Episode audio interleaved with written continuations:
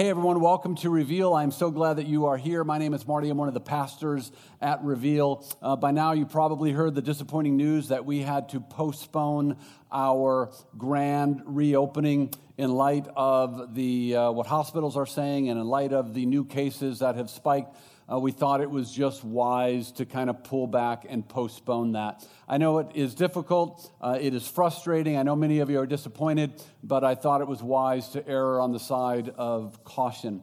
Uh, for myself, I've kind of moved on with life, right? I'm, uh, I'm a little older, my kids are grown, I move on with life, and uh, I take the basic precautions and go on. Corona is just one of those uh, challenges that I'm going to have to face. But as a leader of the church, it's a little bit more complicated because now I have to take into account our uh, staff and our large team of volunteers and the general congregation as well as our community. And when all of those things were placed on the scale, it just kind of tipped it towards caution. So um, hopefully, we'll be opening soon. We will monitor it. Our staff will gather back together on Tuesday, kind of see what's going on. Please know that I had numerous, numerous, numerous conversations with people in ministry, both in and out of the medical profession, people who are close to me, and all of them said, I just think it's wise to kind of pull back and put this on hold. So, when when we start again, I'm not exactly sure. I hope it's really soon. I will let you know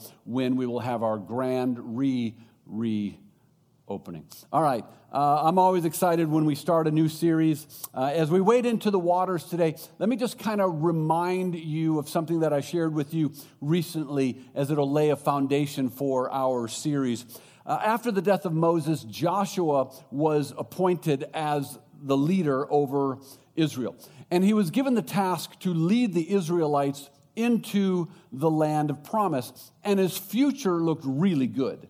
I mean, listen to some of what God spoke over him. Talk about having some muscle behind the hustle. God told Joshua to be strong and courageous. Why? Because I will be with you always. God told Joshua that uh, no one will be able to stand against you.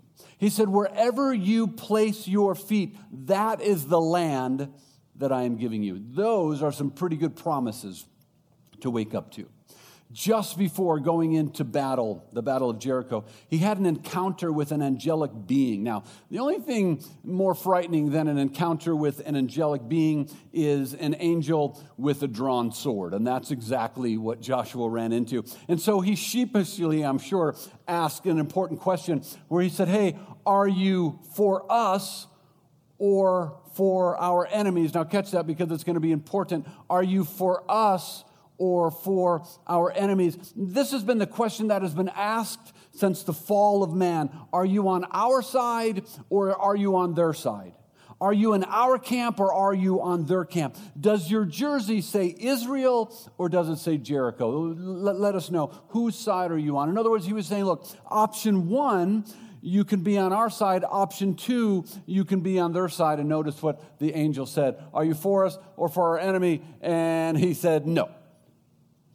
It reminds me of when my kids were babies and we'd say, Do you want carrots or green beans? No. Right? What they were saying is, neither of your options are suitable. Neither of your options are acceptable. And that's kind of what this angel is saying. Who, whose side are you on? He's like, Neither. No. No. Look what he goes on to say, verse 5. The commander of the Lord's army replied, Take off your sandals, for the place where you are standing is holy. Now, catch what's going on here, right? He's saying that, look, if it's between option one, you, or option two, your, your enemy, I'm choosing option three. I'm choosing to land on the side of God. Matter of fact, so much so that you need to take off your shoes because the side that I'm on is holy ground. So take off your shoes. Are you on our side or are you on their side?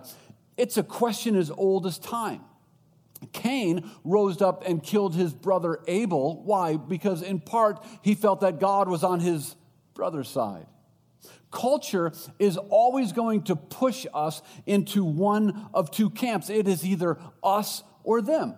Culture is going to drive you to choose. Think about that. Option one, are you on our side? Or option two, are you on their side? Are, are you for someone or are you against someone? Do you agree with us or do you agree with them? The world is always going to limit our choices, but can I remind you that as Christ minded individuals, we are not of this world. That's what Scripture tells us. And so, so listen, that's important. When given the option between one and two, those who are not of this world choose option three. And I'm glad that you're with us for a new series called Option Three. We're going to explore what this uh, third option is and what that looks like and, and how we can move away from, from the two options that culture gives us and land on the side of God. So when culture asks you, Are you for us or are you for them? we can say, No, neither. I am for God. What this means is that as kingdom people, our worldview is not formed by conservative or liberal agendas or ideologies. That we do not breathe and move and love and live out of an ethos that is birthed out of a political party or an education system or even what is popular, uh, the popular opinion in culture. See, perhaps more than any other time in culture, I think we're witnessing something. Society has been divided. I should say, perhaps um, in no other time in my lifetime as am I witnessing something happening in culture. Culture is divided sharply. Lines have been drawn. The enemy has been identified. And the great divide is just further widened by anger and fueled by violence and hatred and all kinds of things shouted across the enemy's lines. And at the heart of this disdain, at the heart of our anger is this question Are you for us or are you for them? Whose side are you on? Do you agree with this news channel or do you agree with that news channel? Do you adhere to this ideology or that ideology? Are you for this policy or that policy? Pick a side. Are you for us or are you for them? Because the side that you choose will not only clarify your opinion, but it will determine if you are friend or foe. How, how did we get here? How did we get to this point? Well, to find that answer, we have to go back to the beginning. And scripture tells us that, that when sin entered into the equation, when sin became a part of the human condition, it left us divided and left us separated. Look, look at just three of these areas. We have been separated by God, it is the result of sin. But not only have we been separated from God, we have been separated from ourselves. So not only have we gone into hiding because of sin and, and, we're separated from God, but now we have turned on ourselves. We become haters of self. Hey, no one can pick me apart like the voices in my head. So we have been separated from God, separated from ourselves, and we have been, in fact, separated from others, that we've been separated from humanity. It's all a result of sin. And, and now we're left with the effects. We're, we're quick to turn on one another and establish social pecking orders. And we're swift to label who's in and who's out, who's like us and who is different. We scorn what we do not understand. It's part of the human condition. Throughout history, throughout history, we know that we've established systems of oppression, allowing one group to thrive and another group to die. Understand, this is the resting position of the human soul. This is what we are like without Christ coming in to regenerate us. This is our normal drift. This means, this is important, this means that we will have a constant pull to surround ourselves with what we understand and what is familiar and what is like us because, because we have been separated from humanity. And so now we look for what is comfortable, and what is comfortable is what I'm familiar with, is what I am like, is those who have the same ideologies, the same thinking, those that look like me. And, and sociologists calls this groupings. Understand this, that a social group is formed on the basis of mutual expectations and with those who share a common identity, right? It's a grouping, it's, it's a social group. Now, social groups can further be broken down into primary and secondary groups and social categories and social aggregates, but for the sake of this message, we're going to keep it simple. Groupings is how uh, I identify who is like me and who is not like me. And we all fit into various groupings. Every one of us, matter of fact, we have numerous groupings. It can be the grouping of family, it can be the grouping of friends, it can be um, things that you have in common with people. If you are a freshman in college, that is your group because there are things that resonate with you, there are things that are familiar with you. There are things uh, that you identify with that other freshmen are going through. That is your group. If you have an AARP card, which I don't as of yet, thank God. If you have an AARP card, uh, that is your group. There are things that are familiar with you in that group. If you're a mom, that is a group because there are things that you relate to that other moms are going through. If you're a gearhead, that's your group. You resonate with other gearheads. If you're a Cardinals fan, that's your group. You share common interests. If it, it might be your political party, that's your group. It might even be your church. We're all involved in numerous, numerous groups. Uh, this is what's known as in groups. Whatever group you're in that has commonality, where you share a common interest, uh, uh, where you share a common identity, it is known as an in group. And we are very familiar with our in groups, right? We understand them because we are the in group. That means we understand how they think and what they do and how they dress and how they believe and how they will respond in various situations. The people who are not in our in group is known as an out group. So, catch where we're going. There is an in group and there is an out group. People who are not in the in group, things, people that we don't have things in common with, things that we do not identify with, they are in an out group. And, and that can be many different people. And now, typically, we don't understand the position of those in our out group because we've never been in that out group. Like, how could you possibly be a Cowboys fan? I mean, really? There's 31 other teams to choose from, and yet you picked, right? Right? That's an outgroup. That's why there's a clash in, in, among sports fanatics because there's an in group and there is an out group. But the reason that we do not understand the thoughts and the feelings of those who are not in our in group is because we only spend time with those who are in our in group. And it's all that we know. It's all that is familiar with us. And so we don't spend time with our out group, so we don't know our out group. But here's the thing we think that we know our out group. We're pretty sure that we have them figured out right? We have little pieces of information, information that we've gathered from family or friends, things that you've heard uh, through the grapevines, or maybe what your parents taught you, or things that maybe you've read on social media, or the latest meme that's making its way around Instagram, or a headline from your favorite news source. All of this, all of this goes into forming. Uh, our worldview, and it becomes the lens by which we view, catch this, it becomes the lens by which we view those people. The people in outgroups, the people that we don't understand, the people that we don't relate to. So, so, so catch where I'm going with this, okay? There is the in group, easy to understand, right? Whatever is your in group, you get those people because they think like me, they have common interests, common experiences.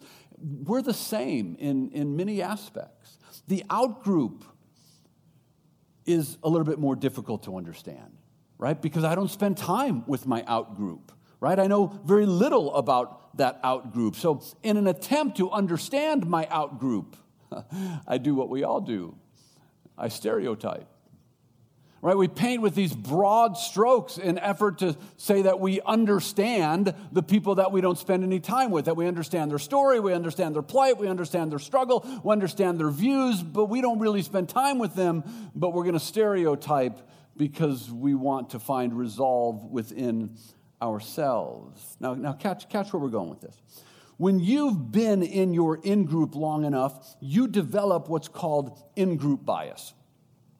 In group bias is to give preferential treatment to those part uh, uh, to those parts of your in group or those who are like me. In group bias is, is to give preferential treatment. And, and all of us do it on some level. Understand, I'm not picking on you. We, we all do it. It's our natural slide, right? It's an in group bias. Let's, let's evaluate what some of this in group bias looks like.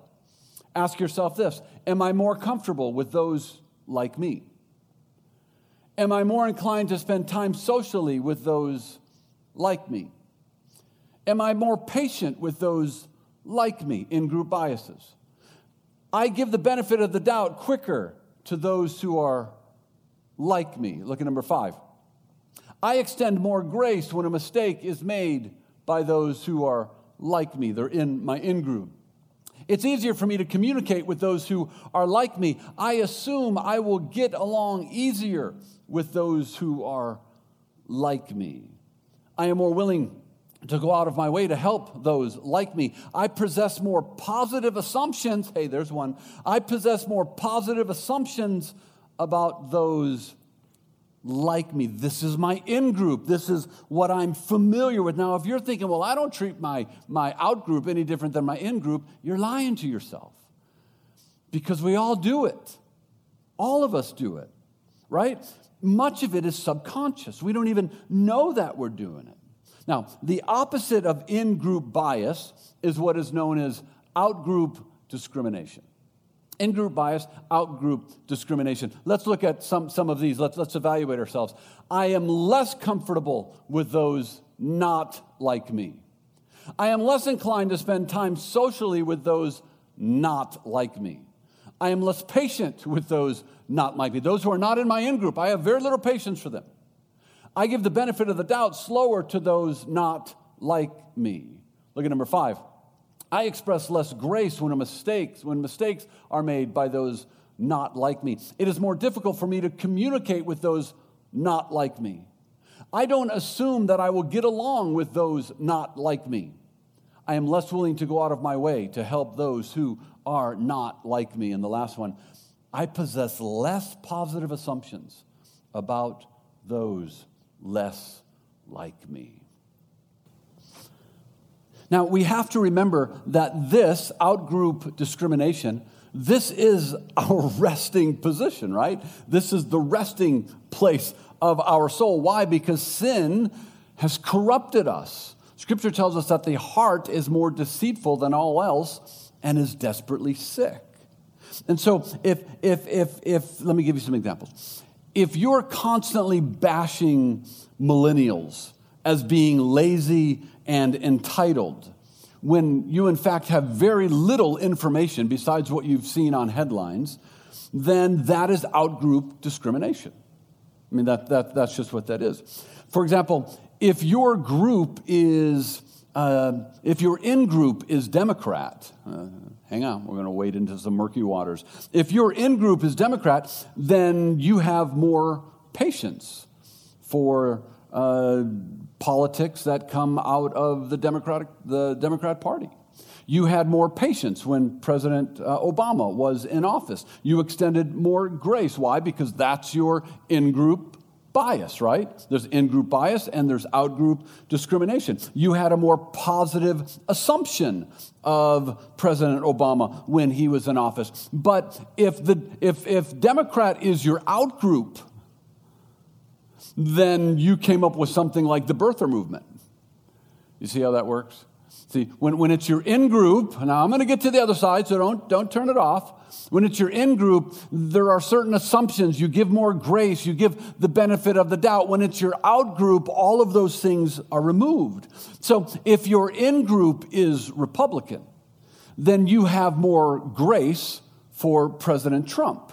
You are more likely to give him the benefit of the doubt. You are more likely to be patient and to assume the best. But if Republican is your out group, then you go after an impeachment. That should have never happened. I am an equal opportunity offender, okay? Welcome to Reveal. In group and out group. In group bias, out group discrimination. We all do it, sometimes even subconsciously. Here's, here's what I need us to know it is possible, it is possible to lose the ability to, to judge rationally and to see opposing views because of in group biases and out group discrimination. Because it's all that we know. When all I know is my in group, then I miss whatever my out group is trying to communicate. In group bias, out group discrimination. Now, obviously, this applies to people of various ethnicities and people of various cultures. This means that we can be racially insensitive and not be a racist.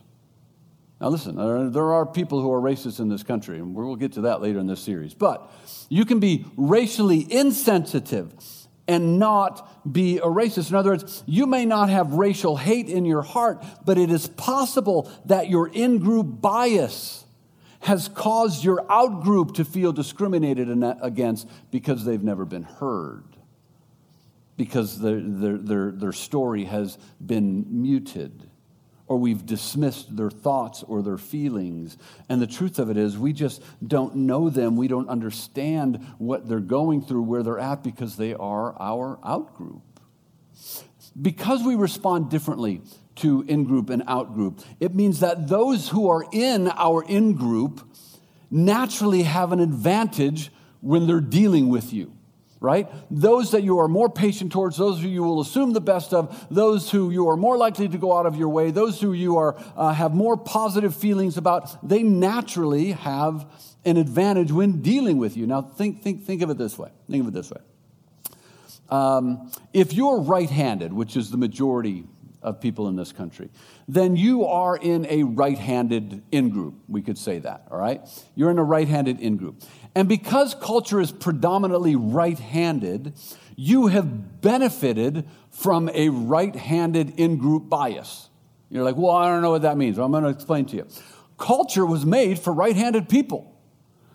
If you're a left handed person, you remember sitting at a desk in school, they're all made for right handed people right? We could say that is right handed bias. It's right handed in group bias. Have you ever seen a left handed person try to write their name? They have to be a contortionist, right? Spiral notebooks made for right handed people, scissors, right handed people, a guitar. If you're a guitar player, you can go into any guitar uh, uh, store, any music store, and pick out 200 guitars. But if you're a lefty, your guitar is in the back room, under a sheet, still in the box with no strings on it. If, if you're a baseball player and you try to find a mitt, especially a catcher's mitt, and you're a lefty, good luck. The reality of it is, is that culture was made for right-handed people. Firearms geared towards right-handed people. Now listen, listen, listen, listen. It doesn't mean it was necessarily made against left-handed people, right? We weren't trying to hurt left-handed people. It's just that it was created from a right-handed dominant culture in group and so it was naturally created for those who were in their in group, right handed people. Now, that means that if you're always among your in group, right handed people, you will not understand the frustration of those in your out group, left handed people. You won't, you won't be able to, to enter into their frustration. You won't understand left hand discrimination because all you know is your right hand in group. It, it, doesn't, it doesn't make you bad for being right handed. No, of course not. Uh, but, but does it mean that you have an advantage in culture? Yeah, that's just a reality. Not recognizing that you have an advantage, does that change the effects for those who are left handed? No, not at all. Their disadvantage still stands.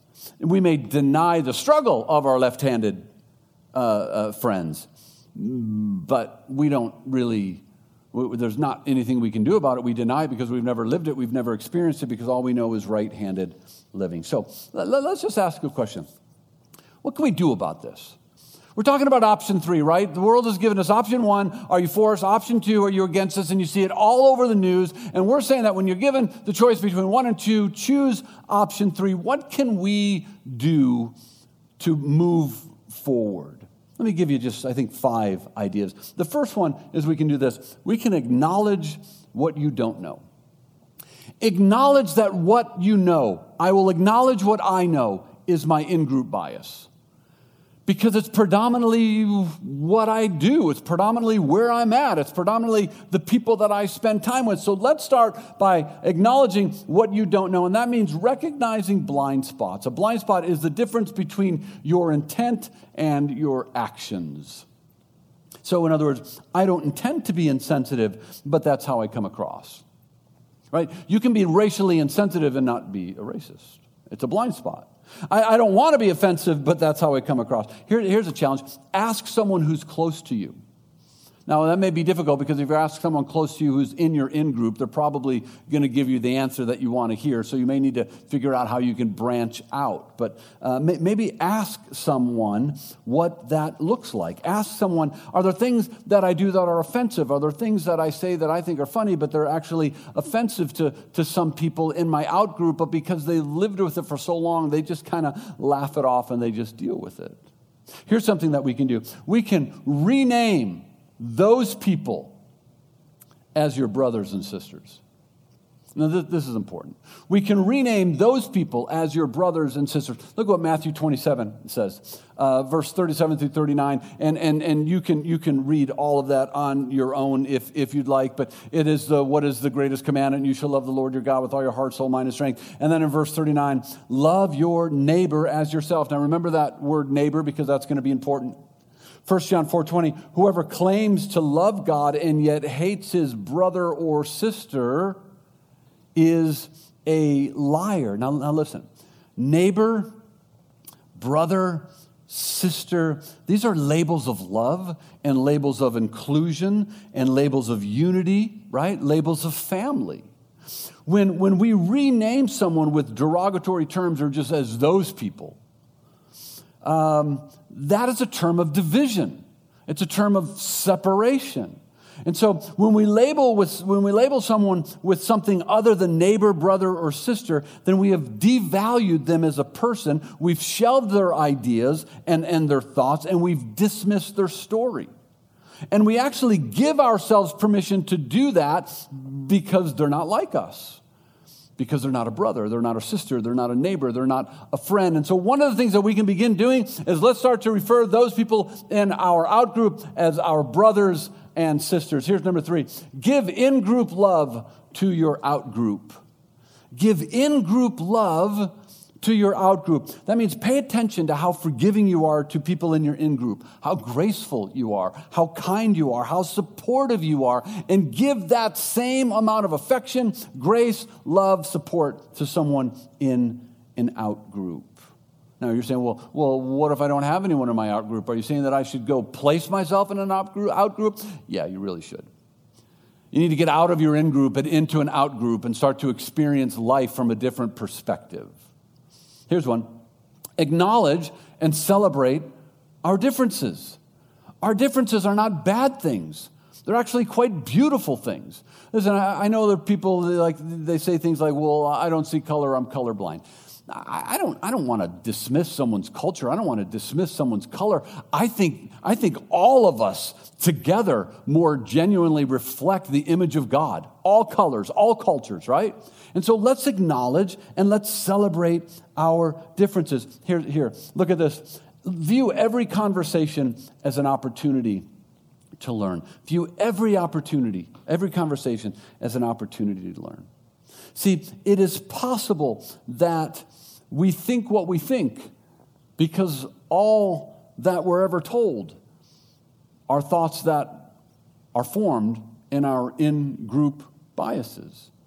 In other words, after 28 years of marriage, there are things that I've learned about an out group women that I did not know before I was married. Because my in group before I was married was just a single dude. After 28 years of marriage, I began to understand a different perspective, a different thought, a different feeling of what was at one time, what, what still is, was an outgroup that I just did not understand. For example, um, uh, I never have walked to my car with the fear of being attacked or raped. I've never had lewd things shouted at me as I walked across the street. I've never had my ideas dismissed because I am female. There, there, are, there, there are things that I don't understand, but I began to understand as I would view every conversation as an opportunity to learn. Look, more than anything else right now, the world needs to begin to have a conversation.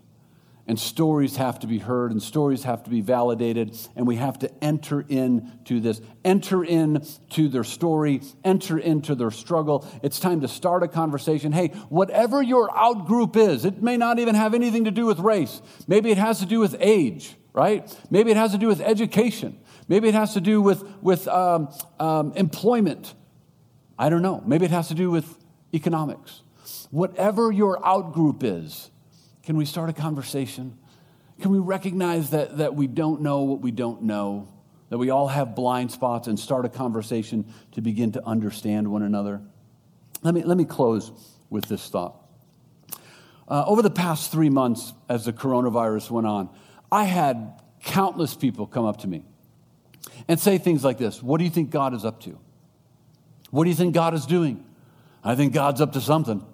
Is God trying to get our attention? Is God mad at us? Is God punishing us? Some would even ask, Is this the end of the world?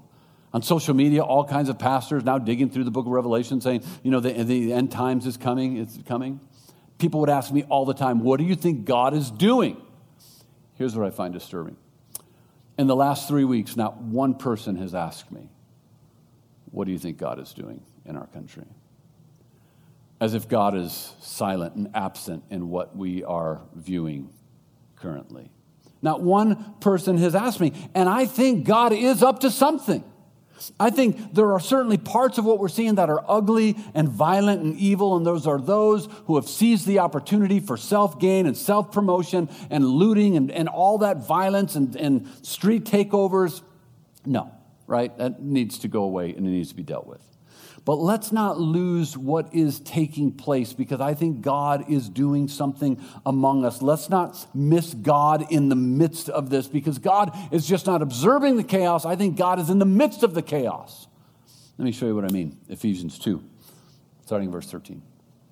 But now in Christ Jesus, you who were once far away have been brought near by what? By the blood of Christ. For he himself is our peace, who has made, now catch this, who has made two groups one, and has done what? And has destroyed the barrier, the dividing wall of hostility, by setting aside his flesh, uh, by setting aside in his flesh the law with its commands and regulations. He, his purpose was to create in himself, catch this, one new humanity out of the two thus making peace. Look at the next passage.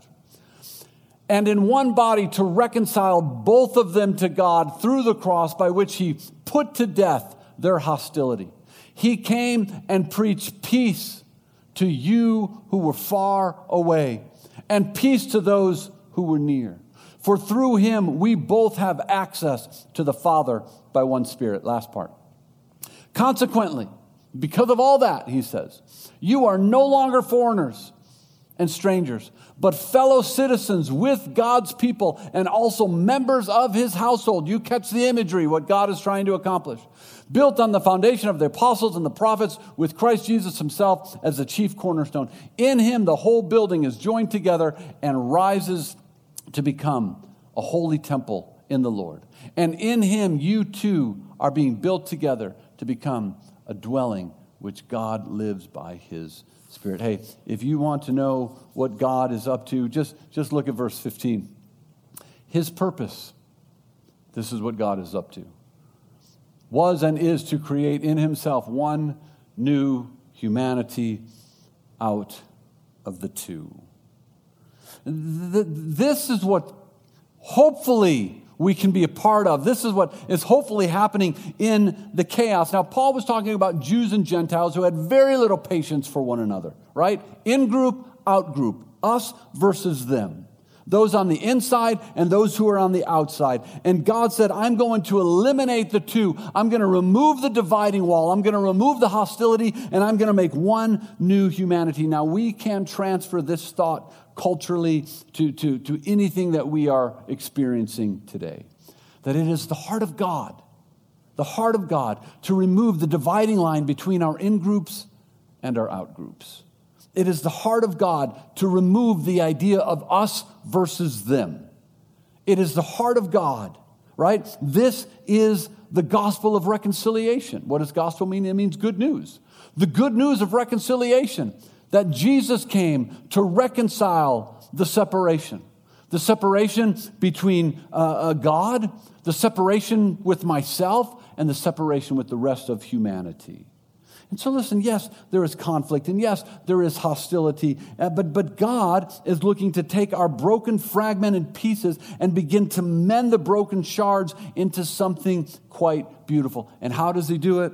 Look at verse 13, how it all started. But now in Christ Jesus See, those who are kingdom minded people, we have a responsibility to tear down the dividing wall between our in groups and our out groups. But now in Christ Jesus, you who once were far away have been brought near by the blood of Jesus Christ. God is using this opportunity to bring people to Himself. Hey, we've already proved through countless years of history that humanity cannot solve the human problem right? This is a heart condition. I believe God can use this and is using this as a time to wake people up and to call them to himself that he may start that he may start to, to, to tear down the dividing line and that he may call people unto himself as one new humanity. Uh, kintsugi, kintsugi uh, is a Japanese method for repairing broken uh, ceramics uh, with a special lacquer mixed with gold, silver, and platinum. Uh, the philosophy, we have a picture of it there. The philosophy behind this uh, technique is to recognize the history of the piece and to visibly incorporate the repair into a new piece instead of just trying to disguise it like it never happened. The, the, the, beauty of the art is that they actually take the brokenness and they put the brokenness on display. And often, because of what it's filled with and because of, of the time it takes to put it back together, it is actually more valuable after repair than it was before the repair. You know where I'm going with this. Listen, Satan has worked overtime to tear us and break us and to shatter us into all types of shards. But now God, the great masterpiece creator, is beginning to put us back together. But he's not using gold and he's not using silver, he's using blood. And he puts the pieces together, and when it's done, it is something quite stunning. So I think that's what God is doing right now. Listen, just don't focus on the outgroup of violence that's driving you nuts, right? Just don't focus on your in group ideologies. We're, we're going to have to start conversation, and that's what this series is about. We're going to have to start having conversations because I think God is beginning to put some things back together, and when it's done, we will be beautiful. And I hope that you will be a part of it. So, hey, when you're given the option between one and two, choose option three. You pray with me. Lord, there's a conversation that needs to be had in our country, in our churches, and uh, I want us to be a part of that. In order for us to do that effectively, um, I would ask that you would give us ears to hear Give me words to speak that are only edifying and usable for the moment. I pray you would give us ears to hear and not fill in the gaps with what we think is being implied, where we think it may be going, what, we, what someone may think that, that I mean, that we would have ears to hear, and Holy Spirit, that you would stir us, you would move us, that if, hey, if we need to repent, let us repent. I think all of us need to recognize our blind spots, and all of us need to recognize what we don't know. All of us need to recognize our in group biases because upon recognizing them, we can begin to deal with them. And so, would you allow us, Reveal Church, to be a part in building a bridge, to be a part in putting the pieces back together, calling humanity under into one humanity, calling people back to Jesus, our great hope and our great Redeemer, Jesus, the reconciler. That is my prayer. That is my hope. And so use the next couple weeks to really stir us and to challenge us, and use it to allow a conversation to begin, is my prayer. In Jesus' name, amen. All right, Reveal. I'm sorry we had to uh, postpone the great, the great reopening, but uh, we will get it back on the schedule, and I look forward to seeing you soon. We have some pretty cool stuff for you that we've been working on. Uh, it may actually give us a little time to finish some of the stuff we've been working on, so you'll get its full effect. God bless you. If you need anything, we're always here. Please reach out to me, Marty at revealvineyard.com, or information info at revealvineyard.com and uh, we are here to help you in whatever way is needed. God bless you. See you soon.